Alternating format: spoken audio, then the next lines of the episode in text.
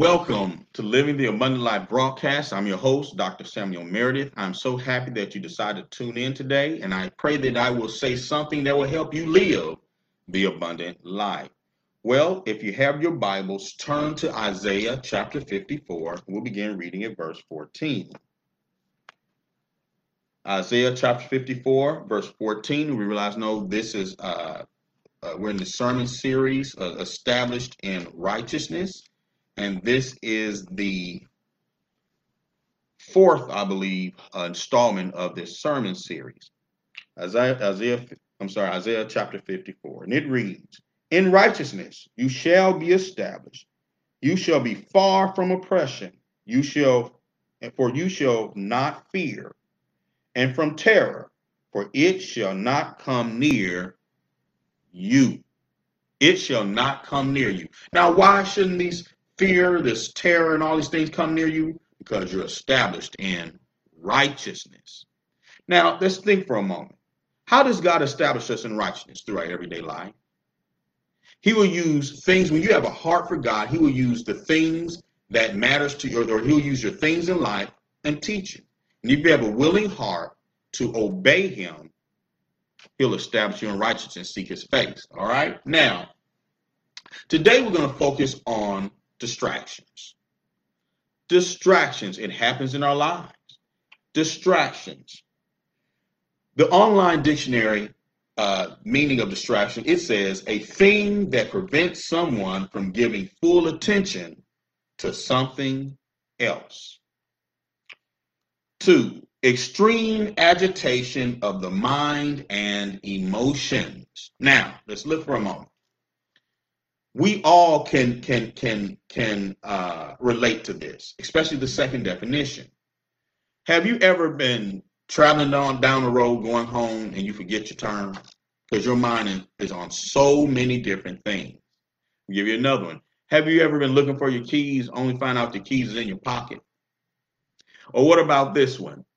You're you're you're you're you're looking for your glasses, but the glasses sitting on top of your head. I heard a preacher talk about this. He said that, you know, you know, you be so preoccupied. He said he called his wife and, and asked his wife, say, man, I can't find my phone. And she said, well, what do you call me on? so the point is sometimes we can be so distracted through emotional or mental turmoil. In other words, our mind is just on too many different things. All right. We're talking about distractions. Turn to Luke chapter 10. Let's turn to Luke chapter 10. We'll begin reading at verse 31. Luke chapter 10, verse 31, it reads, He said to them, The harvest truly is plentiful, but the laborers are few. Pray therefore the Lord of the harvest to send out laborers into his harvest. Go your ways. Listen, I am sending you as lambs among wolves. Carry no purse, no bag, no shoes, and greet no one on the road. Now, just wait a minute. The last statement greet no one on the road. What is Jesus telling the 70? Don't get distracted. Now, in looking at this, especially that part that says greet no one on the road, there has a reference in the middle, and it references uh, 2 Kings uh, chapter 4, verse 29.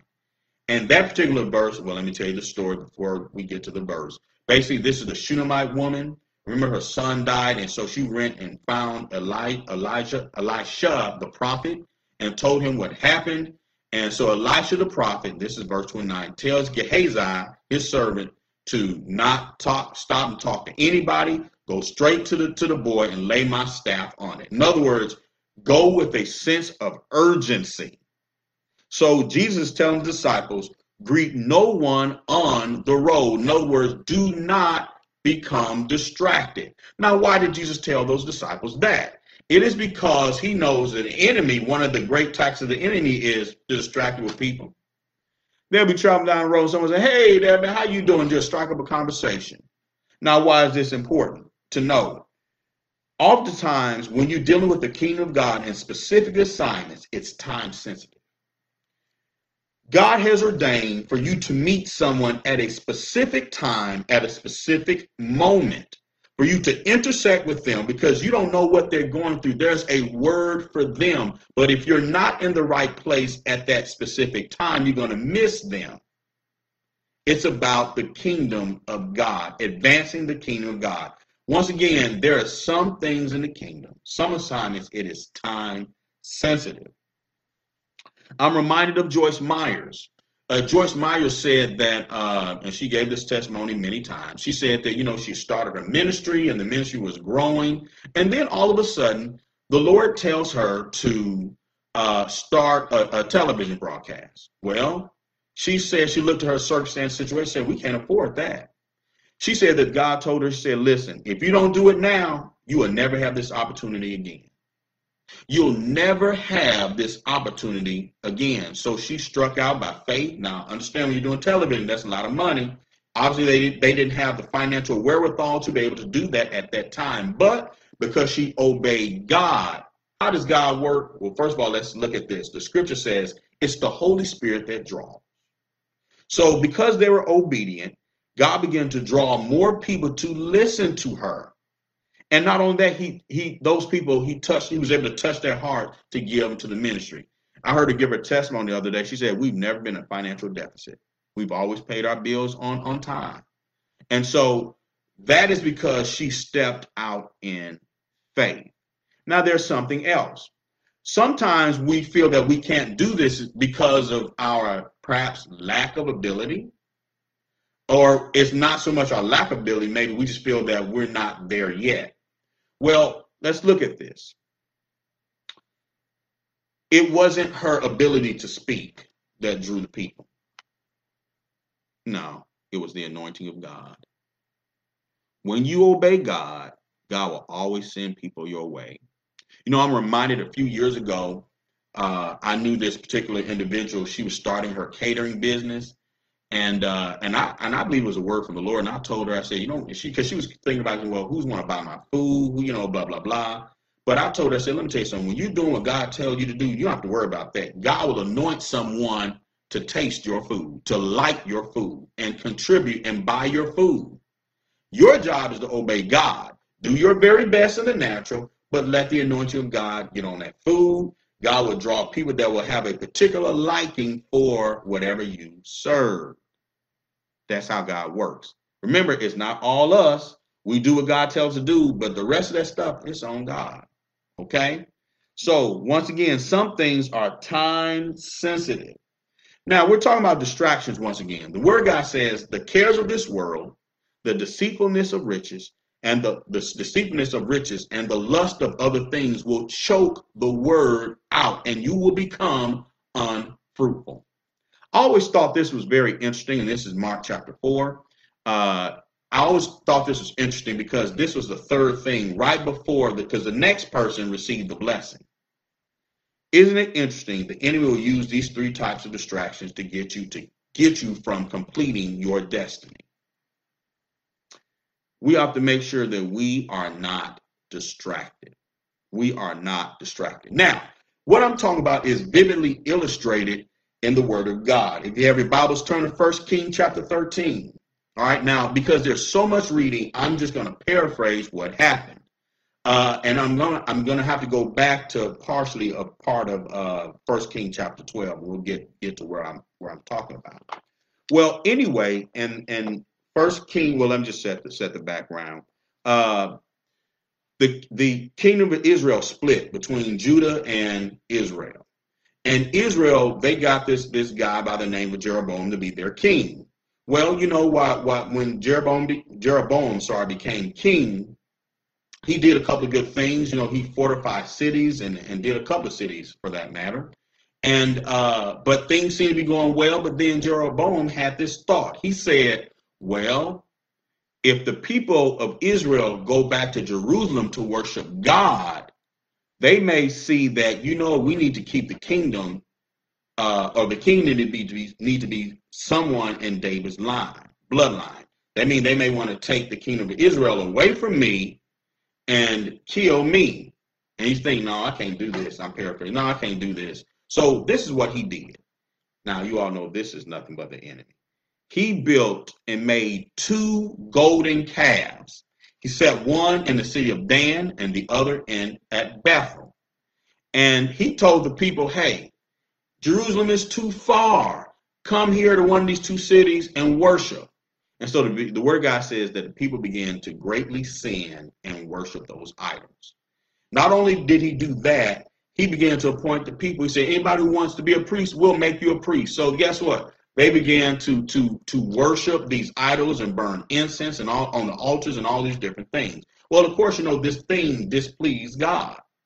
And so the word of God says that he sent a young prophet from Judah. And so when verse, I'm sorry, when chapter uh, 13 of, of, of uh, First Kings, when it starts, this man, the young prophet, enters uh, the place where uh, the king Jeroboam is is uh, doing this sacrifice thing to the golden calves. Okay, and so he says the word of the Lord comes on him, and he says, "Hey, basically, and I'm paraphrasing, that you will not. Uh, God's going to raise somebody up from David's kingdom, and they're going to basically destroy you and and destroy all of these false prophets or these priests and all these people you appointed. And not only that, to show you proof that God is going to do this, the altar that you sacrifice is going to break in pieces and the ashes is going to fall on the ground. Well, of course, Jeroboam the king didn't like he didn't like that. So he stretched out his, his hand and said, seize him or arrest him. And the word of God says, when he did that, guess what? His arm was paralyzed. He couldn't draw it back. And so Jeroboam saw real quick that this is a move of God. So he asked the young prophet, he says, Hey, pray to your God to heal me. And so the young prophet did, and his hands were restored just like the other hand. Well, the the the the, the uh, king Jeroboam, you know, he he was happy, so he told the young prophet, he said, "Hey, come eat with me, and I'm going to give you a great reward." Well, the young the young prophet told him, said, "Well, I can't go with you and eat and drink with you. Even if you was give me half of your kingdom, I can't do that. In fact, the word God tells me I can't eat and drink in this land. I can't do anything. In fact, I can't even return home the way that I did. I have to take another route. Well, a lot of people saw this and word that what happened to the king, it got out real quick. How many of y'all know the word of God, the God can be demonstrative in certain things, especially when you're talking about these false prophets or this, this idol worshiping. He can be demonstrative. Guess what? When he does that, it wakes the people up. It shakes them up. All right. So anyway, the word got out, and these these young men went and told their prophet. I mean, sorry, told their father, which the word God calls him an old prophet. Told him the old prophet, their father, everything that happened. And so the old prophet asked, told his sons, "Hey, well, where, where, which way did he go?" They told him which way he went. So the old prophet saddled his donkey, went and go and found the young prophet sitting under a tree and uh, he said, "Well, hey, are you the the the young? Are you the young prophet from Judah?" He said, "I am." And so the old prophet once again he says, "Hey, can you? Um, uh, why don't you come home with me and eat with me and and drink and all these different things?" Well, the, once again, the young prophet told him what the word of God told him: "I can't eat, I can't drink, and I have to go another way." But then the old prophet, the word of God says, lied to him. He told him, "Well, an angel came to me." and told me to get you so you can eat and drink in my house. Then the young prophet got up and followed the old prophet home. Now, there are some things here I think that's quite interesting.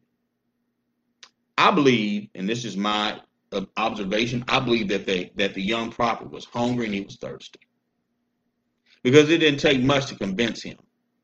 So anyway, he got to the old prophet's house and began to eat and drink. And the word of God says that the word of the Lord came through the old prophet who lied to him.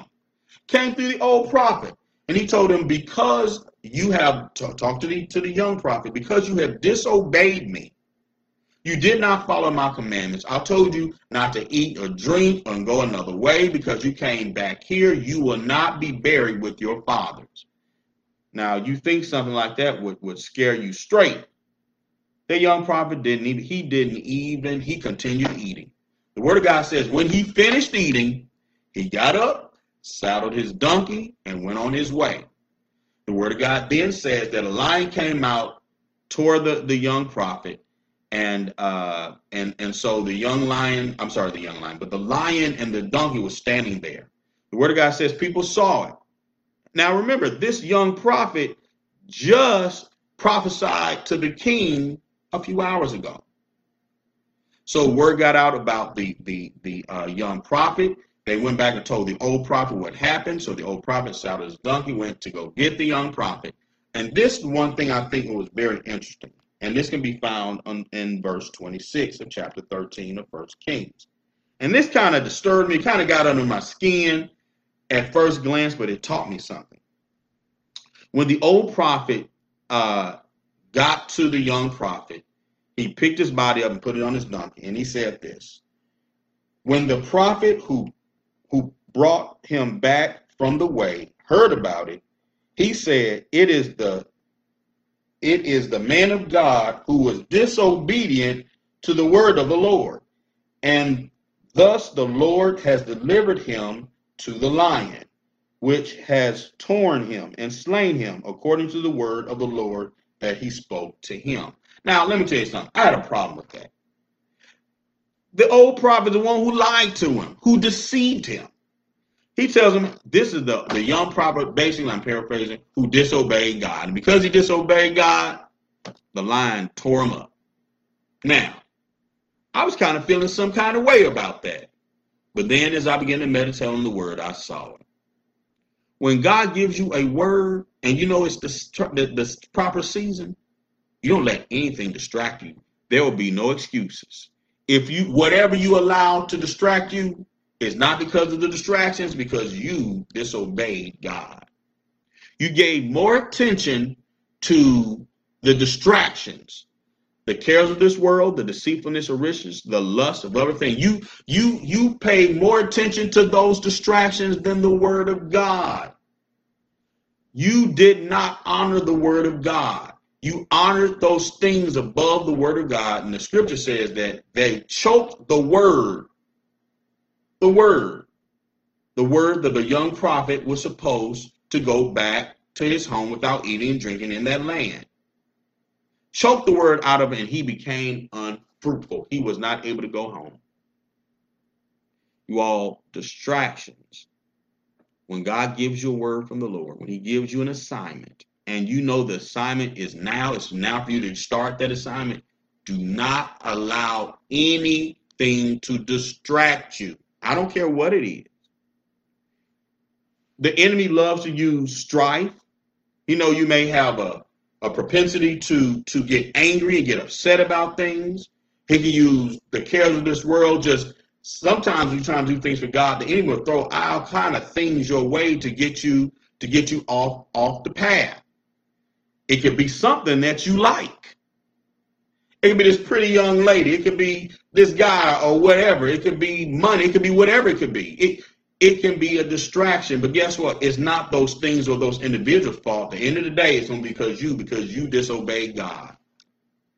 Be careful of the enemy. Oftentimes, he'll come in and try to convince you, well, like he did Adam and Eve, what did God really say? To get you to question or doubt the word of God, the word that God gave you. That's a sure sign that is the enemy's talking. You need to run, run the other way, run, Forrest, run. Okay?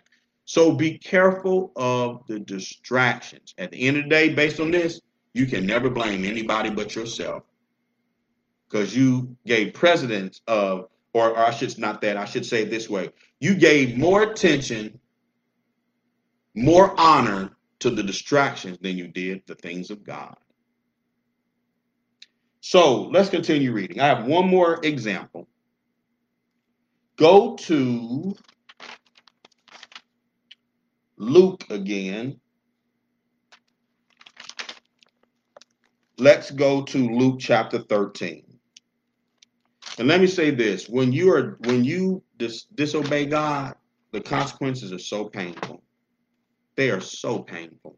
And I guarantee you will wish many days that you did not disobey God. You will, if you had time to rewrite time, if you had a chance to do it all over again, you would, because it is so painful when you disobey God. Those distractions can can really be painful. Okay. All right, let's go to once again Luke chapter 13. We'll begin reading it at Luke, uh, I'm sorry, at verse 31. And it reads On the same day, certain Pharisees came saying to him, him being Jesus, Get out of here, depart from here, for Herod wants to kill you. Now they're talking to Jesus. The Pharisees are telling this to Jesus. Jesus responds, He says to them, Go and tell that fox, Look, I cast out demons and I perform healing today and tomorrow and on the third day.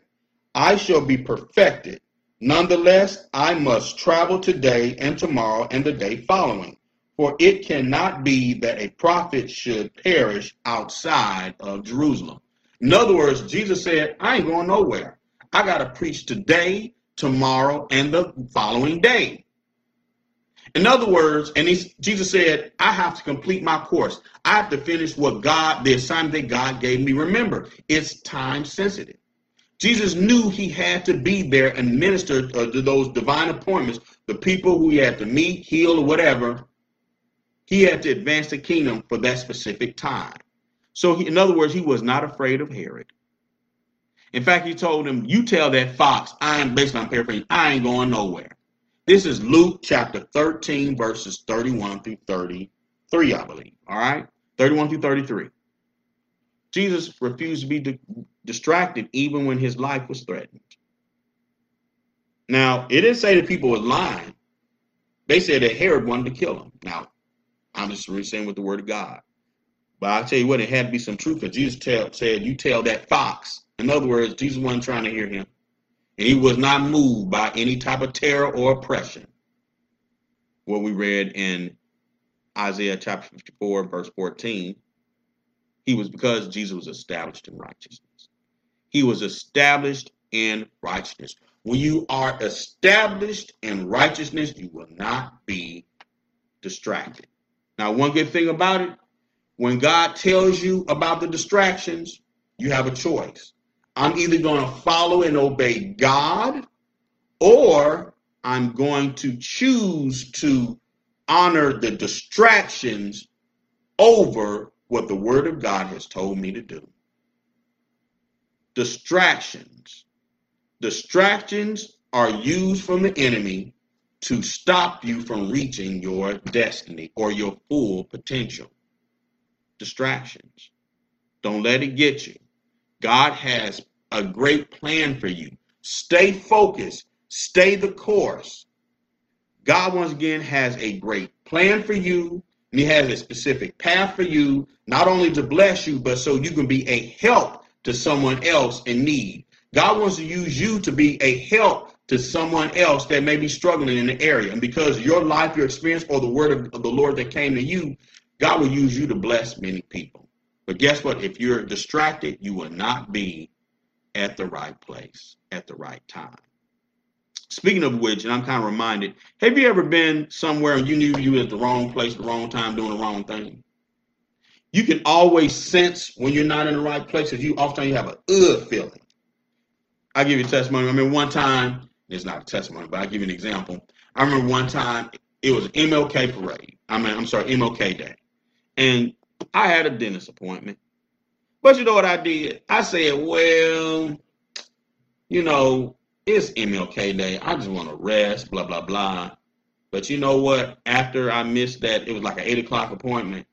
About 9 or 10 o'clock, I did not feel right in here. I wasn't supposed to be there. I was supposed to be take care of business. It was an appointment. I should have been there. Yeah, did I reschedule it? Yes, I did. But hmm, I was at the wrong place at the wrong time. I should have been doing something else. I could sense that I was not where I was supposed to be. I was distracted by doing nothing. so, what am I telling you? Distraction is easy to come, and it's so easy. But particularly today, I want to focus when God gives you a specific assignment, it's time sensitive. When you know you're supposed to do it, don't wait till tomorrow. Do it today. Set you an agenda. Make sure you have an agenda so you can do what God has called you to do. Again, distractions. Give God a hand clap of praise.